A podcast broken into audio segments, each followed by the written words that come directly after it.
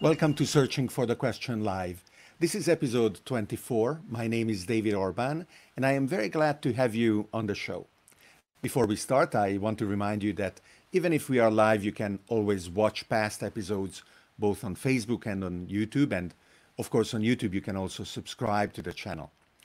Uh, we also have a Discord community, and I invite you to join on davidorban.com slash uh, Discord. And finally, if you find the show valuable, as well as the other content that I produce and the knowledge that I share, you are welcome to become a supporter on Patreon at patreon.com slash David Orban. The title of the show today is Making the Singularity Investable. And of course, we will define uh, what does that even mean. Uh, our guest is uh, Evelyn Flügge.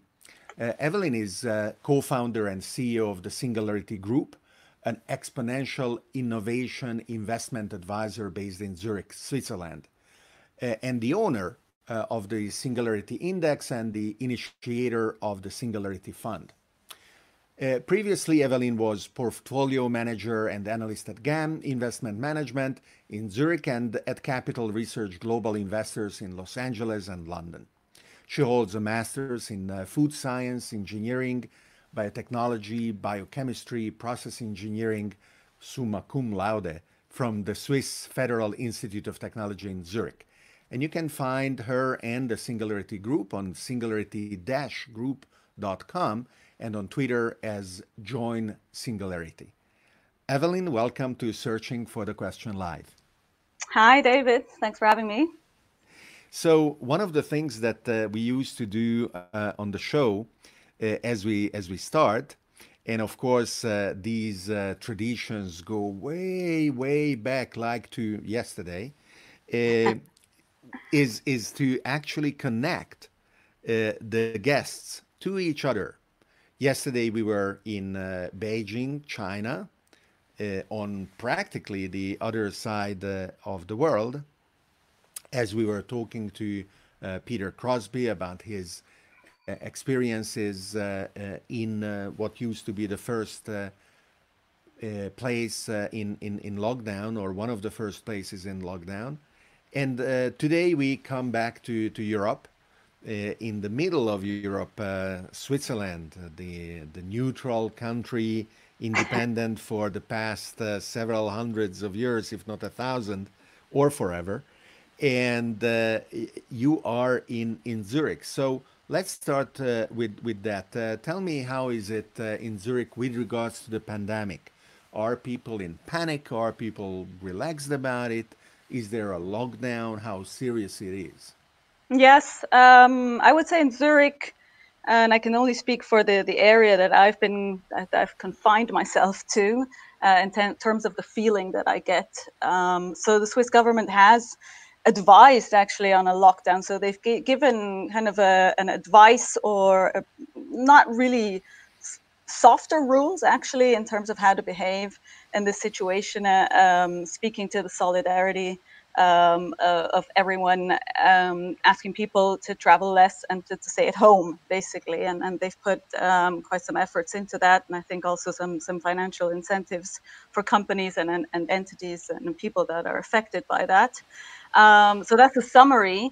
Um, in Zurich, I have to say, I think it's changing. So there, there was a time where I felt more uh, of the fear and where people were reacting uh, more cautiously. I would say that was staying, staying at home, and you wouldn't see too much going on. I have to say, over Easter, parts of Zurich, especially kind of uh, the Coop or Migros, where people go shopping for food, were actually um, uh, from the outside, from what I could see, uh, reasonably full. So I think there are different parts of Switzerland that I'm in touch with people with are affected differently.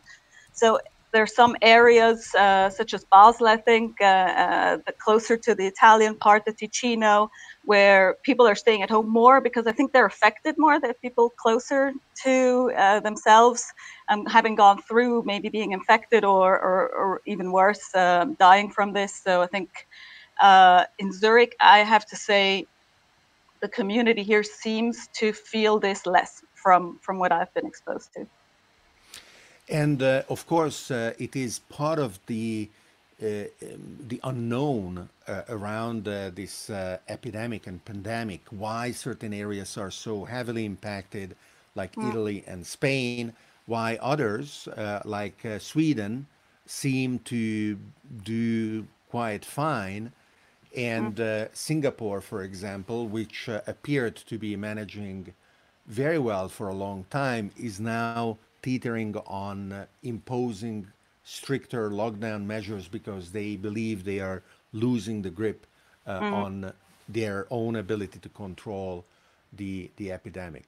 And of course, uh, it is just one period. Um, obviously, terrible for those who fell sick and die, and for the healthcare system and the healthcare workers that are exposed to incredible stress and strain uh, in places like the United States, which uh, has uh, captured, uh, I don't think, uh, in a in an excessive uh, bout of uh, American exceptionalism, the first place in this really sad tournament.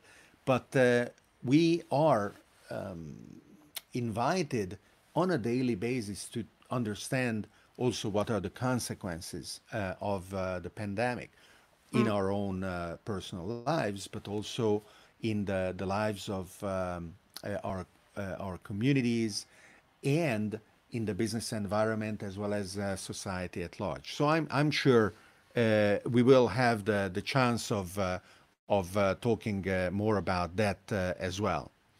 And uh, we have uh, the, the privilege uh, of, of having uh, many viewers and viewers who are actively asking uh, questions or making remarks, like Emiliano uh, remarking on the electro seagull uh, of our intro music, or uh, Mr. Khan uh, from uh, Pakistan, I believe, because we have many viewers there who would like to talk about what are the business opportunities.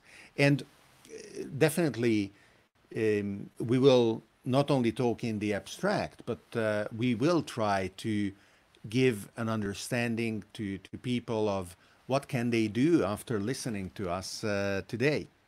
So let's start with um, with you, uh, uh, Evelyn, uh, your past experiences uh, and how did you uh, come to do what you do what you do today? Oh, um, I guess I mean uh, you can never paint the full picture, but uh, I was a student of uh, science and mainly in the food field, and uh, realized from much of the work that was done there that often what the I'm very passionate about uh, how food affects uh, everything that, that we do, our health, but also the world. And I realized actually that the food industry does have quite some power, um, but isn't always doing the thing that you would expect it to do in terms of health. And um, so one reason that I felt it was necessary to understand a little bit more uh, the, the financial angle of things was that uh, many things in the world happen uh, for economic reasons, and uh, where money goes, things happen. Not always, but but more often. And uh, so I ended up in the finance industry mainly because I got an offer from Capital Group to to to move to LA to learn more about finance as a non-financial background person, um, but ended up doing this here at the Singularity Group by combining forces with my co-founder Tobias Reichmuth, who similarly to me believes that uh, technology happens everywhere in the world and, and innovation is the future and is what, what drives us to, to a better place and is the solution for, for many of the world's problems. And so what what we decided to do is tackle try to do something a little differently than the the rest of the financial industry, which is try to understand how technology and innovation can create value across every industry and every sector, rather than just the tech sector. And uh, so that was the beginning of, of a thought process, I guess, on, on how to how to better understand how technologies create value and um, how And, to and, and, and of course, uh, the name uh, Singularity Group uh, uh, i- i- gets its inspiration uh, from the work of uh, Ray Kurzweil uh, and uh, his books around the technological singularity. So it is maybe worth uh, for us to, to define what the technological singularity is for, for our viewers, which is a hypothetical point in the future when uh, artificial intelligence will be able to improve itself and uh, it will become a defining factor in the further advancement of uh, human uh, civilization. At yeah. that point, as a matter of fact, uh, a hybrid human machine uh, civilization. And mm-hmm. Ray put that hypothetically, or, or he expects it based on his analysis to be uh, around 2035 when the first uh, AIs are going to be um, human intelligence uh, equivalent, and at 2045 uh, when traditionally uh, the, the date for the, the technological singularity has been put, that intelligence would be available for thousand dollars. What we are paying uh, today uh, for our for our mobile phones. And what is interesting is that Ray actually revised his numbers and he um, uh, redid his calculations. So the 2035 has been brought forward to 2028, uh, according to his own uh, views. Now um, uh, uh, from Ray's experience and book and his meeting with Peter Diamandis, uh, the Singularity University uh, has been born over 10 years ago. Um, that uh, I was also uh, part of as as the the group of people who originally designed it, and I am also an investor, an advisor, and a member of the faculty. Full disclosure: uh, I'm also uh, on the board of uh, the Singularity Group and a shareholder. so let's let's make sure that that is transparent as well. Um, now, you look at all these things. However, you don't wait, and and your company doesn't want uh, your investors uh, to to to wait for another 25 years. So, how do you connect the uh, ability of technology to profoundly change the world with the need for businesses to generate value based on those principles already today? Mm-hmm. Uh, simply put, we only invest in companies that apply technologies already and are already creating value. That is opposed to you think about it, investing in early stages of technologies where they're not uh, yet able to be applied. So we look for any phase of a technology that is already applicable, that is already creating value, and try to understand how technologies create value. And in a second uh, derivative, try to understand how that shows up in companies' business models.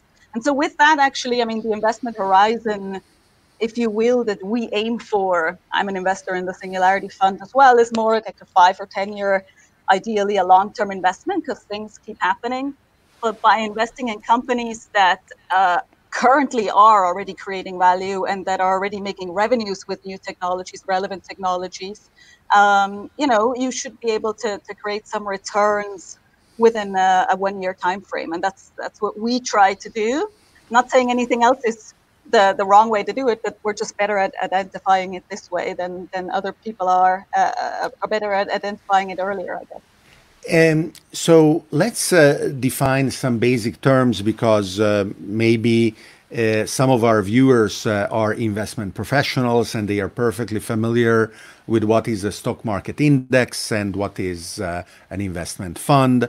But actually, it could be worth starting from that. So, the, the, the Singularity Group uh, owns uh, the Singularity Index, which uh, is also marketed uh, through Nasdaq, mm. and and Nasdaq very cool. I, I I will ask you who came up. Was it them or was it you? because they call the index the Nasdaq Singularity Index, and the, the, the symbol is NQ2045. So yeah. I, I, I, think that's marvelous. Uh, who, who was it in the negotiations? Was it them or was it you? Well, I mean, the, all of it, the NASDAQ Singularity Index is a joint effort um, that we created with NASDAQ. Um, and uh, I think uh, we told them what the Singularity was about, uh, what our thought process was about. And they actually, an analyst on the team that worked with us, came up with uh, with NQ is basically the what has to be in front of every NASDAQ index. And the 2045 at the time was, like you said, uh, Ray Kurzweil's prediction. Seems like we, we should have made it um, adaptable, also the name of the index or the code. So, so what is a, a stock market index? Ah, um, it's basically, uh, I'm talking about equity uh, indexes now for, for our purposes. It's, it's a way to. If you prefer, we can read the Wikipedia definition we can do that as well. Um, I mean, we, we created an index that is supposed to describe or, or show people a, a, a host of uh, a collection of companies weighted in a certain way that um, are exposed to or benefit from a certain condition.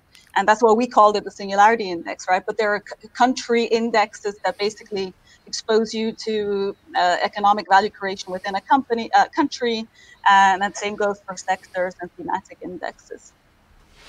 Uh, and uh, and uh, as you said before, uh, in order to be part of the the index, a company has to be able to to show to your analysts mm-hmm. that they are generating revenue based on certain technologies yeah. today that it is not something that uh, they are investing in so that maybe in a year's time or five years' time, that mm. investment will generate uh, revenues, but it is already happening. Yes, exactly. I mean, that goes. Can you can you make a few examples of uh, what are companies that that based on this are or would be in the index, and others that that are not? Yes, um, to clarify, you know, most of the companies that are in the index are also investing in new technologies. So they're not only generating revenues, right? Usually, when you've already started to generate revenue, you're probably reinvesting um, some of the value created um, into these technologies. But I think, um, you know, some examples would be uh, a company called Adidas that a lot of people know that produce shoes and sportswear um, that is not only investing in new technologies such as robotics, AI, 3D printing, uh, material, uh, recycled material, but actually has already started to create revenue from that. And that means that the company is already, when you think about technologies and investing, uh, usually when a new phase of a technology happens, a lot of money gets spent, and that is cash outflow. And after a while, sometimes and not always, and often not, um, revenue gets created, and with that, value gets created. And the reason we wait for revenue is basically we want to wait for uh, the proof that a business model is able to move invested money into their business model and create uh, create revenues.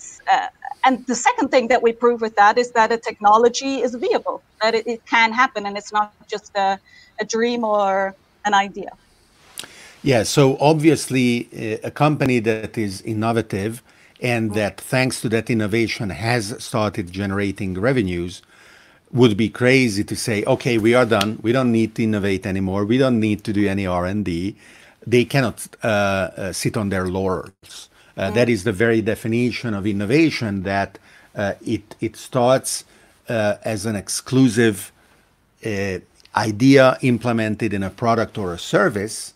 Yeah. But even if it is protected through patents uh, and industrial secrets and, and whatever other means, it definitely tends to spread out. And that is fantastic news for consumers and society because it means that regardless of who the original inventor was, uh, many, many more people benefit than not just the group that uh, is able to leverage it uh, uh initially.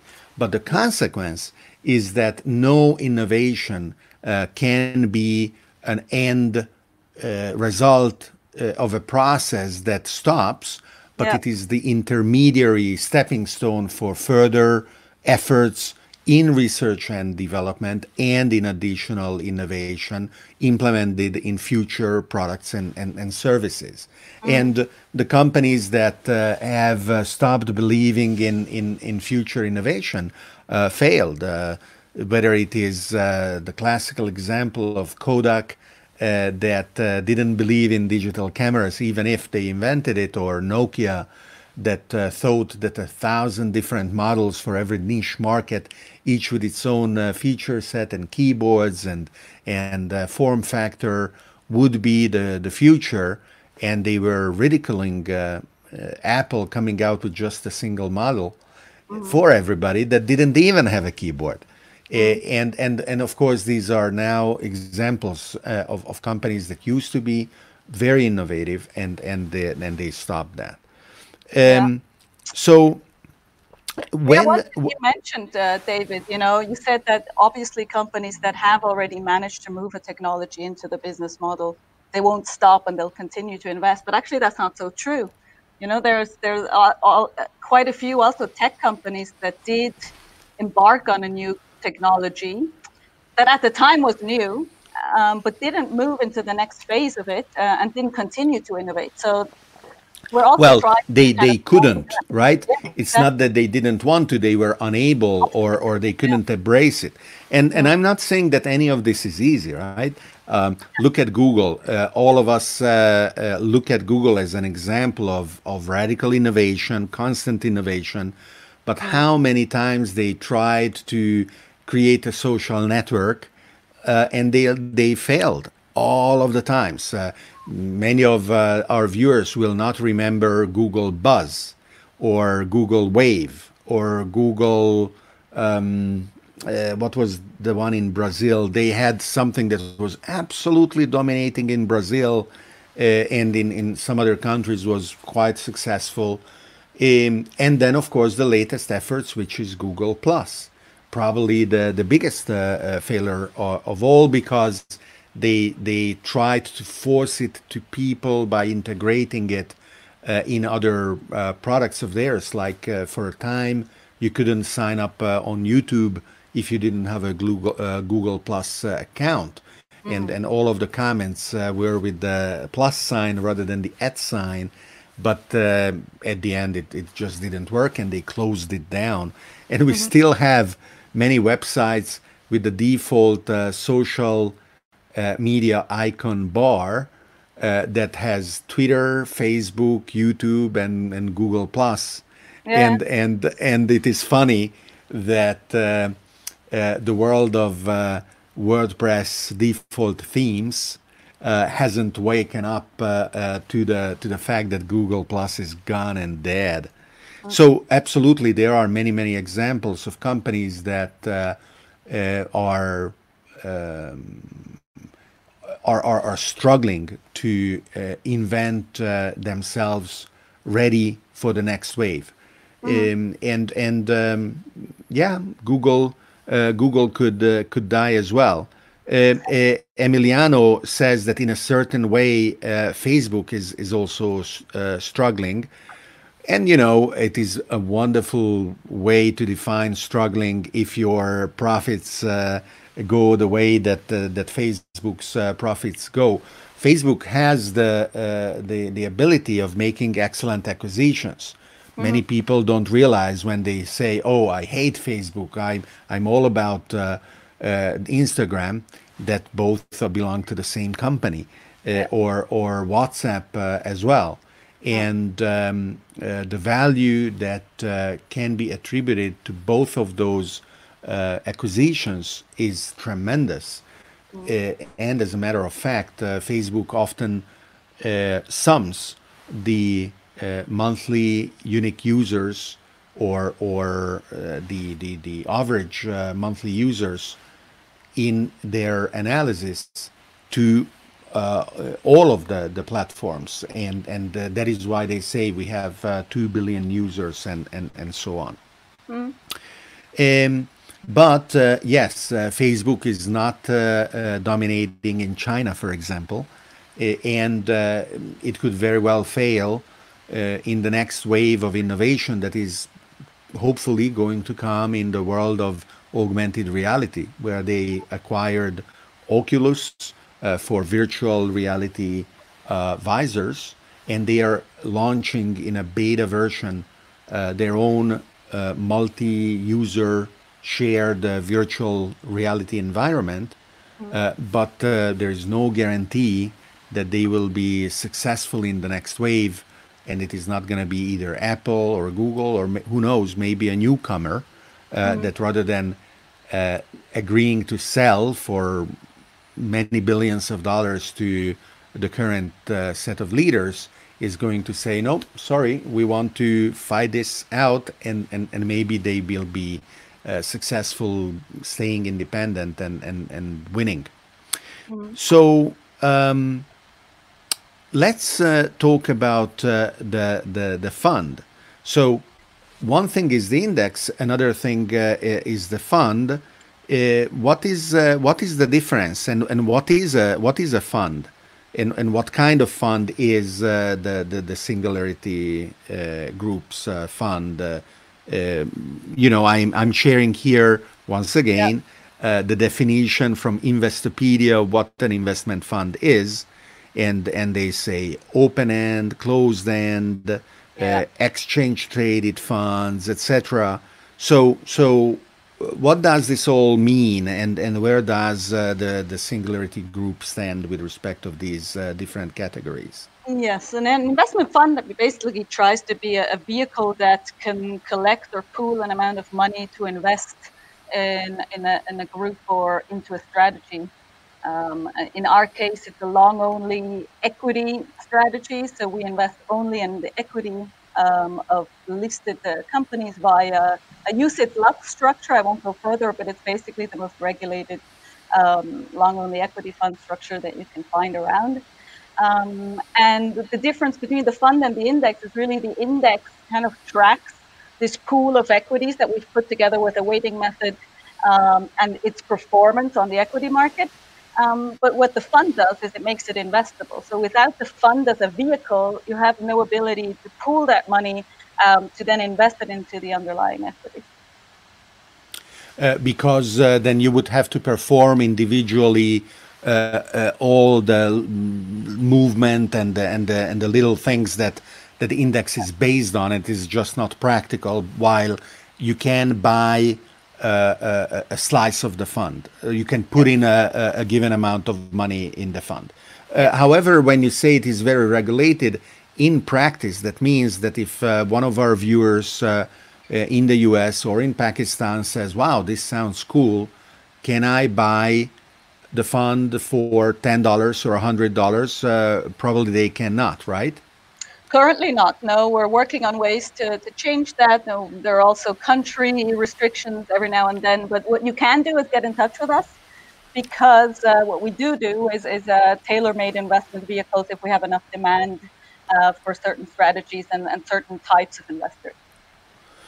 Um, it is um, um always uh, a question of uh, balance, right? the regulators are saying um, that uh, what they do often uh, or, or universally is to protect uh, the, the public uh, because it would be otherwise very easy to lose uh, all their savings. Um, and a more cynical approach to qualify the regulators' um, uh, activities is that they are in practice through their their rule sets giving the message if you are poor, you are stupid and you should stay poor. Thank you. Goodbye. Uh, because in many countries, uh, there are these uh, rules that say if you are rich, you are allowed to invest. If you are not rich, we don't even want to smell you. Stay away. Um, what is what is your opinion? Is this just uh, the communist in me speaking, or or uh, is is it uh, uh, crazy to believe that regulators should be able to um, have have more more faith in in in the ability to everybody and anybody to emancipate themselves and to participate um, uh, in a in a self-aware and conscious manner in uh, in investment opportunities? Mm.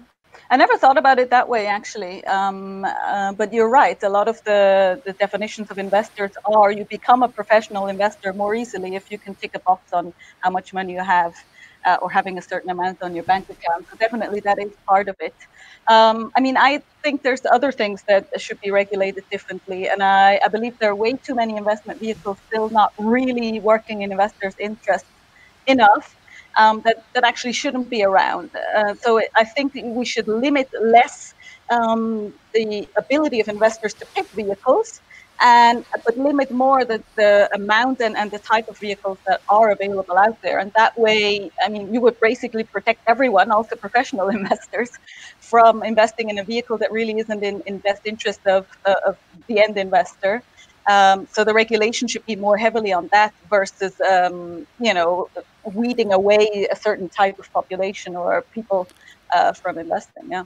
Yeah, that's right. Because uh, paradoxically, uh, if the regulators are so good, then they should be able to prevent uh, um, somebody like Madoff uh, running a, a, Ponzi scheme for 20 years or or how long, or they should be able to prevent uh, the uh, prime mortgage crisis, uh, which became almost a systemic risk to the entire financial sector. Mm-hmm. The fact that they are unable to do either um, covers a pretty wide gamut of their inability to prove that the rule sets are working.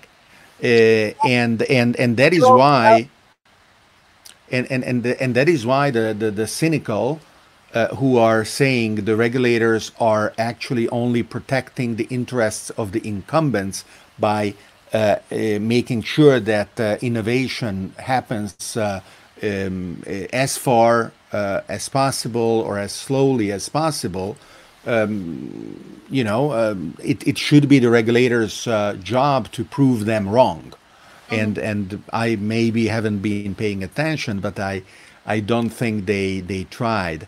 In, the last wave, uh, which I am very heavily uh, invested and interested in, uh, of uh, financial innovation that the regulators uh, successfully stopped, at least for the moment, is of course around blockchain and cryptocurrencies and tokens.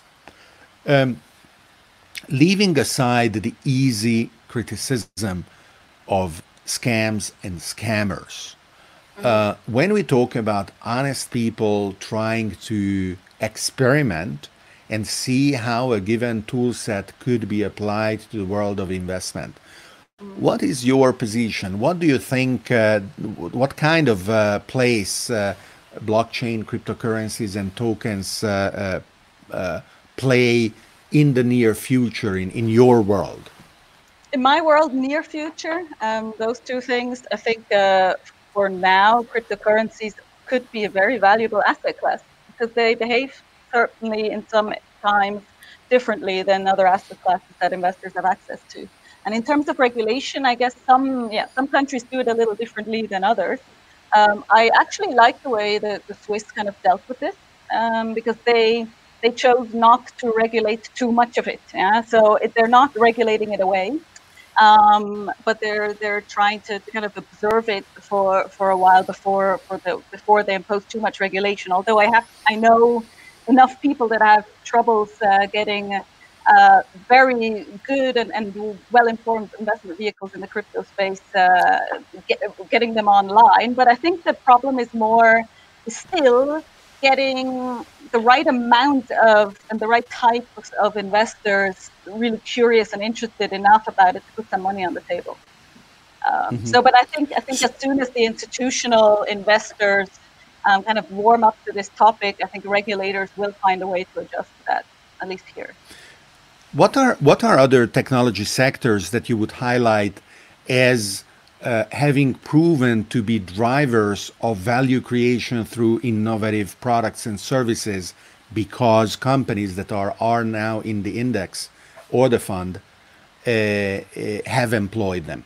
Um, and, and, and examples could be, and you, you will tell me if that is the case, artificial intelligence, uh, digital manufacturing and 3D printing, um, different kinds of biotechnology or, or gene sequencing, DNA sequencing. Um, are these already uh, a concrete part of the value creation of uh, companies? Um, Yep. would you would you confirm, and what others eventually as well? I mean, all the ones that you mentioned, definitely, we're trying to look at all of them. Uh, what I guess what we try to do is understand how they show up and in which uh, combinations they create value as well. And what I can say from, if you ask me near term, um, what is creating significant value or what kind of technologies, it's a combination, I would say. And to me, one of the exciting areas would be advanced materials or material design, uh, material recycling, because it, it uses several of these technologies that you mentioned, um, or it, it, it applies to a lot of the, the areas that you mentioned and to a lot of industries. And at the same time, also captures this uh, problem, I guess, we have with uh, sustainability, um, resource availability, resource recycling, etc. So, I mean, the, the way uh, I like to think about it is that a lot of problems exist in the world and how we how we do things and how we go about things, and that most of these technologies are in combination a solution and not as a standalone. So, so when, when you ask me, you know, which technology, it's usually every time I'm fascinated about something happening, it's usually a combination of several technologies coming together. And, and that's what we're kind of more trying to crystallize now, um, which, which areas uh, really propel the, the combination of, of several technologies coming together. Uh, you mentioned um, a, crucial point uh, that will also allow us uh, a segue into the, the, the, second part of our conversation because it is a theme that is, is close to your interests as well as your background, and, and it is that of, of, of sustainability. Um, how do uh, the concerns of, of sustainability correlate with the ability of generating uh, uh, profit based on technology and innovation? Is it an opposite correlation? The more a company uh, believes that sustainability is a, is a value, the less able they are to create profit. Uh, is it neutral? There can be companies that do one or the other, and, and they can be innovative or not. It, it is difficult to establish. And specifically, after establishing the relationship between do, these two sets of concepts. Uh, how do you make decisions uh, whether to include or exclude companies because you may want to create value, but you also want the planet to go on living? Mm-hmm. Uh, and and it is it doesn't matter how much the financial return is going to be if we are all boiled alive in a Venusian uh, atmosphere. Mm-hmm.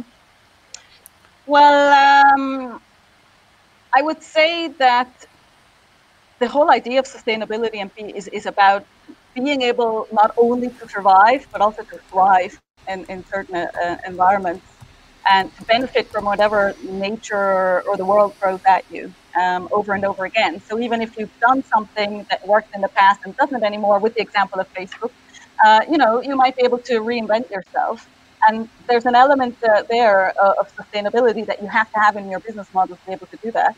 And I mean, in line with the bias that I have, that I believe that, that our approach works, um, most of the technologies, or actually all of the technologies that we look into, can be used to, to solve this problem or to make a, a, a business model more sustainable, more viable, uh, more adaptable, um, and, and, more resilient. Um, you know, for whatever they want to do in the future. Um, while I'm uh, uh, attempting to log in to my uh, thing that saves my articles here, uh, because it looks like Bloomberg doesn't want me to keep reading without paying, I don't blame them.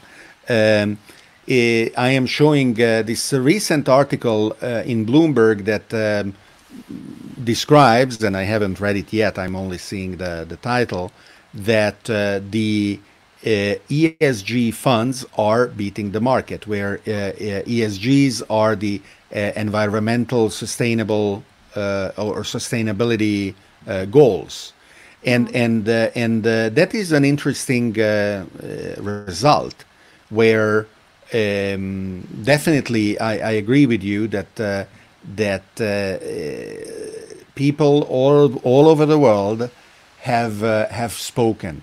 If we wanted to uh, embrace and, and, and I am provocatively and, and superficially characterizing this, the, the mortifying strategies of degrowth and, and um, all kinds of green messages that have been promoted very strongly too, mm. um, in 40 years, we would have done so because an entire generation grew up and is now giving birth to a new generation and we still have not come to grips with the fact that that doing what we were told for the past 40 years is necessary so mm-hmm. that kind of strategy definitely failed and that is why i think today like you said it is much smarter and much ho- hopefully potentially i would say necessarily successful to say you are not only doing this is because it is right, but you are doing it is because you will gain immensely from it. Hmm, and I think the, the best way. example, huh? Sometimes because it's the only way, yeah, because you won't survive otherwise. Well, yes, and and and um, I don't know if there is a single company that uh, that uh, can say that uh, if they fail, the world will end. Uh, but uh, uh, one of the companies that is able to create an enormous passion, almost fanatical belief in, in their ability to create great products on one hand, uh, have a good uh, financial future on the other, as mm. expressed by their stock price, and uh, at the same time, a, a positive impact in the world is Tesla, where Nobody believed in electric vehicles before them. And even today, so many of the car makers prove they don't believe in electric vehicles by their inability to articulate a, a, a, a credible EV strategy. And, and uh, Tesla uh, is running the risk of not only being able to maintain its leadership for a very, very long time in EV production and design, but potentially to bankrupt the companies, doesn't matter how famed and, and admired, that are not uh, buying into the future that Tesla is is uh, creating. Mm-hmm. Yeah, well, that's an interesting thought process because I I don't in the case of Tesla, I don't even see it as a competitive uh, element that is the motivator behind everything, right? Because at least for Elon Musk, or at least from what I get from him, um, he's not trying to bankrupt everyone else or impose something. He's, he's trying to do what what build something that he really wanted to to, to build for for the future of uh, of humanity, so to say. And I guess um, he, his goal wouldn't be to bankrupt the, the rest of the industry.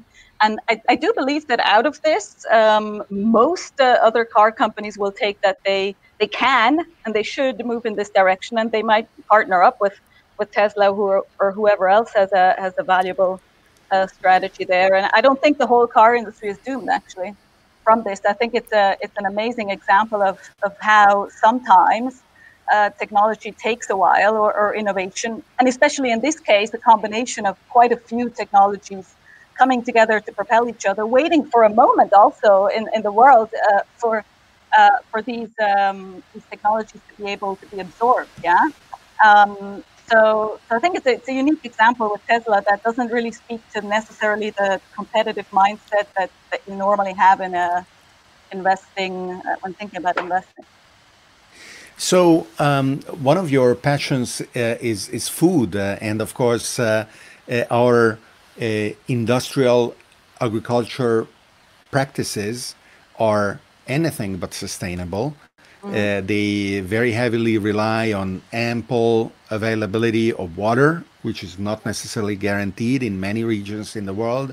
It relies on our ability to outrun uh, with pesticides the pests and um, it is something that we have been able to do, but at the cost of depleting soil and and killing desirable components of soil as well.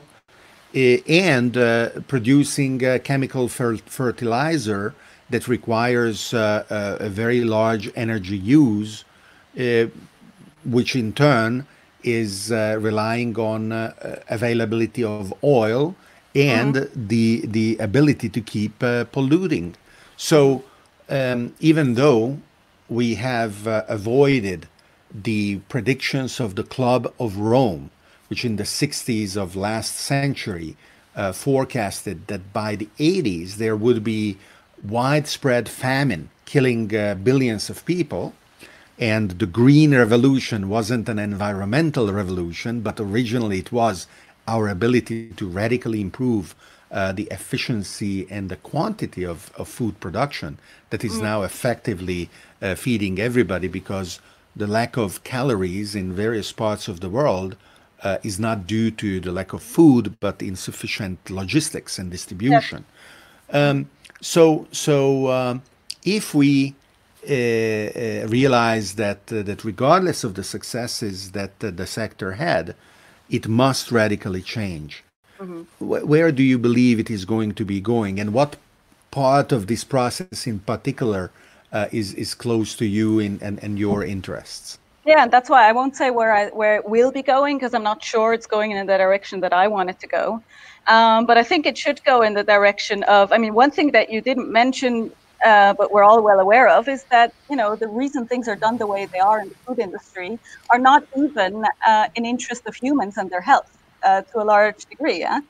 So instead of thinking what should be produced uh, by the food industry and what we should uh, be consuming. I'm more uh, um, interested and engaged with what we shouldn't be producing and what we shouldn't be consuming and what really is harming us. Um, and if you think about it along the lines of the, what started our conversation, uh, which was the coronavirus uh, epidemic, yes, who is most affected by this? It's, it's, older people, their immune systems are weaker, but there are also a lot of people that are affected by this at younger ages. And I believe, and I, I think there's a, a, some proof for this, is that whoever is younger and is affected by this usually has some sort of underlying other disease. And if it's not a genetic uh, variation, it often is the, the food they consume that gave them be type 2, diabetes, coronary heart disease, or something else, or high blood pressure but it's really the, the food that we're eating um, and that is every that is still considered stock food that is supposed to be delivered to us um, now in these in these uh, desperate times um, is really bad for us most of it and and we kind of know it but, but nobody feels responsible for for really taking care of that so. I like food and it shows. What kind of food do you like? Because it doesn't show no, I think um, yeah, it doesn't show me yet. That's true, but I think um, I think there are healthy ways to still have to enjoy lots of food, sugar, and all sorts of things. But I think we're not made aware of it well enough by the industry. And um, I also believe, you know, to the to the topic that you uh, mentioned, there are ways along the agricultural value chain and after food is produced, waste management, etc., um, that a lot more could be done than than is now. That could be pretty easy, you know, and, and it's not about eating less meat and, and producing uh, vegan protein, etc. It's really very simple things that very simple existing technologies could tackle. So. Mm-hmm, mm-hmm. And uh, and um, uh, I don't know if uh, the big uh, uh, agro businesses are part of the Singularity Index and Fund, but is it possible to nudge them towards this direction where they should be able to make uh, money and, and generate profit and value for their shareholders and the investors of, of investment funds without uh, um, creating unhealthy outcomes? Mm-hmm. I think that's the only way to nudge them. I think uh, you have to create some sort of uh, monetary investment outcome for companies, and you have to prove to them that, that applying a new technology and going in a certain direction will will come up with reasonably short-term kind of investment returns, and that is the that's what we're trying to work on. Yeah, we're trying to find a, a way to incentivize the, the food industry um, uh, to produce better outcomes for everyone that doesn't mean you know stop producing certain things, but um, you know produce them differently uh, and and have the health of humanity in your in your mind. So I think there are a lot of ways, um, but I haven't quite figured out. I think what I'm struggling with, and we're trying to work on this, is politics play uh, subsidies, etc., play a, a, massive role in, in the food industry. Um, and so I haven't quite figured out all the incentive mechanisms that, that have led us to where we are today. I think it's in combination. You tell me what you think, David. You know, with the healthcare industry, um, that I think the food and the healthcare industry could change a lot of what's happening in the world for a better place. Not in terms of just human health, but um, CO2 emissions and all sorts of problems we have in the world. Um, but I, I haven't figured out how they should be working together. So yeah. So so uh, as far as agriculture is concerned uh, there are many uh, inputs and many outputs, but uh, these can be classified and then it can be understood how to intervene in order to um, direct uh, both the use of, of inputs uh, as well as uh, the, the, the, generation of outputs in, in a desirable direction. So, yeah. for example, in Europe, we do not need to increase the efficiency of the food production process uh-huh. because we are already producing enough food. As a matter of fact, it is almost a, a recurring theme every summer that uh, either in Italy or Spain or wherever else, tomatoes or oranges are rotting on the trees uh, uh or in the on the bush, bushes because uh, the cost of collecting them and then selling them at wholesale prices uh, cannot generate a profit. So, so the, the, the, food producers are, are better off not even trying. But what can be done and, and has been done in many places is to actually uh, invest more money in order to increase the quality of the food. And the slow food movement uh, was born uh, from that. And there are a lot of uh, uh, interesting initiatives that have proven that consumers are uh, ready to actually pay more for food that they are perceiving as, as of higher quality. Now, uh, uh, another component that I would mention with this regard is uh, uh the EU Common Agricultural Policy, uh, which is a seven year um, beast that is is then rolled out and then implemented measured and then improved for the next uh, seven year cycle. And uh, next year is uh, uh, coming out in a, in a new variant. And what is very interesting about it is that it completely changes the way that uh, uh, the member states in the EU are required to charge um, the, the, the growers, um, the industries involved in, in producing either um, uh, vegetables for human consumption or, or as uh, animal feed, the, the, the way that they are charged for water. Because mm today uh, it is pretty primitive and absurd.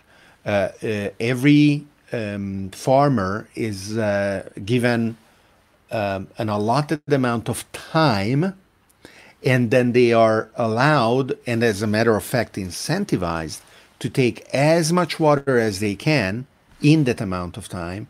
And it doesn't matter if it is already raining. It doesn't matter if their plants need it at the time. They will take it because then for typically a couple of weeks they are not allowed to take more more water. So uh, plains are flooded, water is wasted because it goes in evaporation a lot, or actually the plants are harmed because they receive too much water. Yeah. And, and instead, what the new policy is going to uh, impose is to charge farmers as it is logical and reasonable by the volume of water that they are using. Mm-hmm. And this will uh, lead to very large investments in technologies that will enable farms to deliver water um, at the right time, at the right place, um, and and uh, with feedback mechanisms that will will produce uh, better uh, plants uh, that are more nutritious, that need mm. less pesticides, and it is expected that water consumption uh, in the agricultural sector in Europe will uh, decrease between uh, 30 and, and 50 percent, or even or even more. Yeah, what you're and talking about. and uh, Giovanni is is remarking here because uh, Giovanni and I are actually involved uh, in a project together that aims to uh, give uh, farmers the ability uh, to have an integrated dashboard for managing all the various technologies that mm-hmm. that are are needed here. I'd like to speak to him then afterwards because I think I mean what what you're basically suggesting is and this can be done not only for water but for anything is matching supply with demand and i mean we have some technologies that can help us with that big data artificial intelligence etc you can better um, you know estimate what the demand of anything would be. Uh, you know you can start from consumer demand given a, a certain population uh, uh, growth etc over a certain time.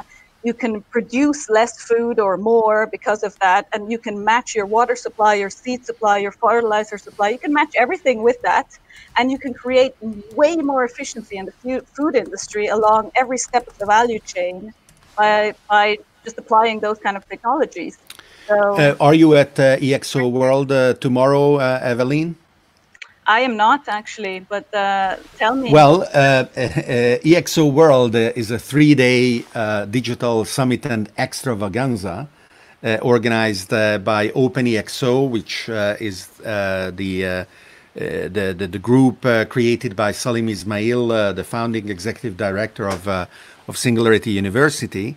And I am showing this URL because um, that allows you to to buy a ticket that is uh, way, way discounted.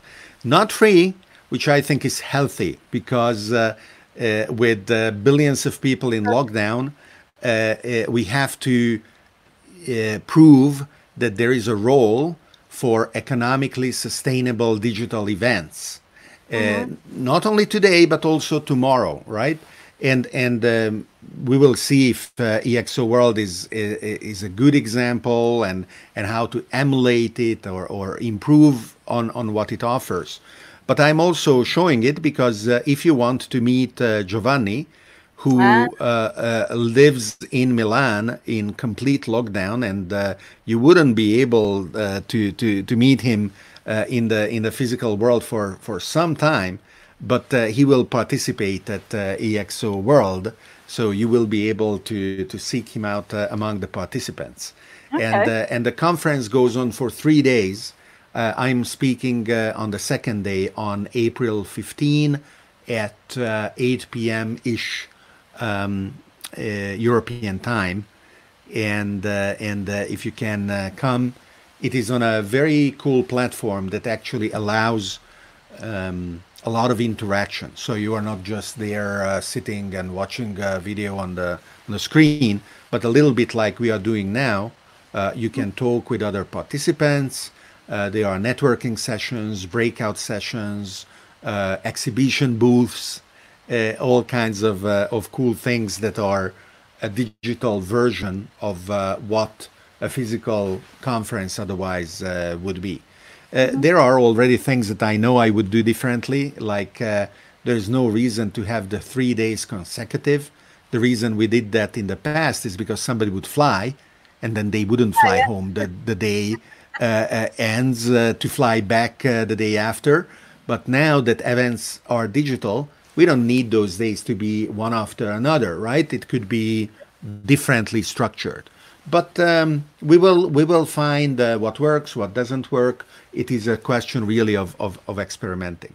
So um, uh, we are at the end of, uh, of our hour together, and uh, I, I had a lot of uh, fun. If uh, um, our viewers would like to uh, get in touch, what is the, the best way to do that, and and what um, should they do um, if if they um, want to learn more about uh, the approach that, that you represent?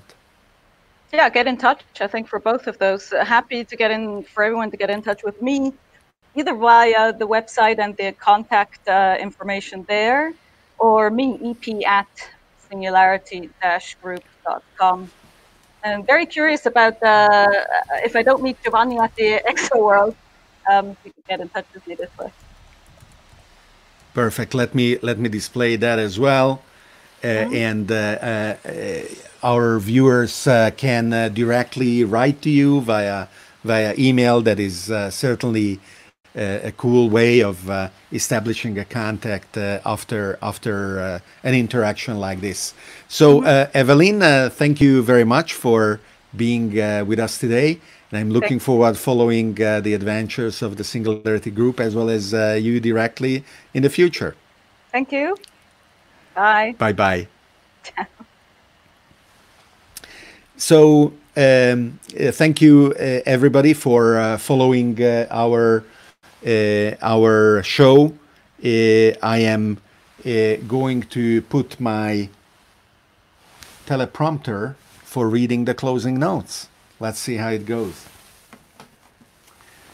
Thanks for watching uh, the episode of uh, Searching for the Question Live and uh, for your remarks and questions and opinions. Uh, I want to remind you to please join our Discord uh, community uh, to further discuss what are the themes that are covered in our episodes. And if you enjoy Searching for the Question Live, to become a supporter on Patreon at patreon.com slash David Orban, and I will see you tomorrow at our next episode. Thank you and bye bye.